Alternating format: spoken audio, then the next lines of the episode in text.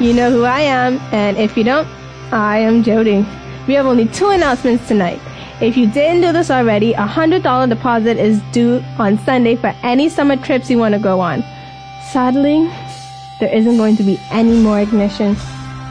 Until next year. gotcha, didn't I? I'm so proud of myself. Well, that's it. Merry Christmas, and may the odds be ever in your favor. Wait, what does that have to do with Christmas? Anyway,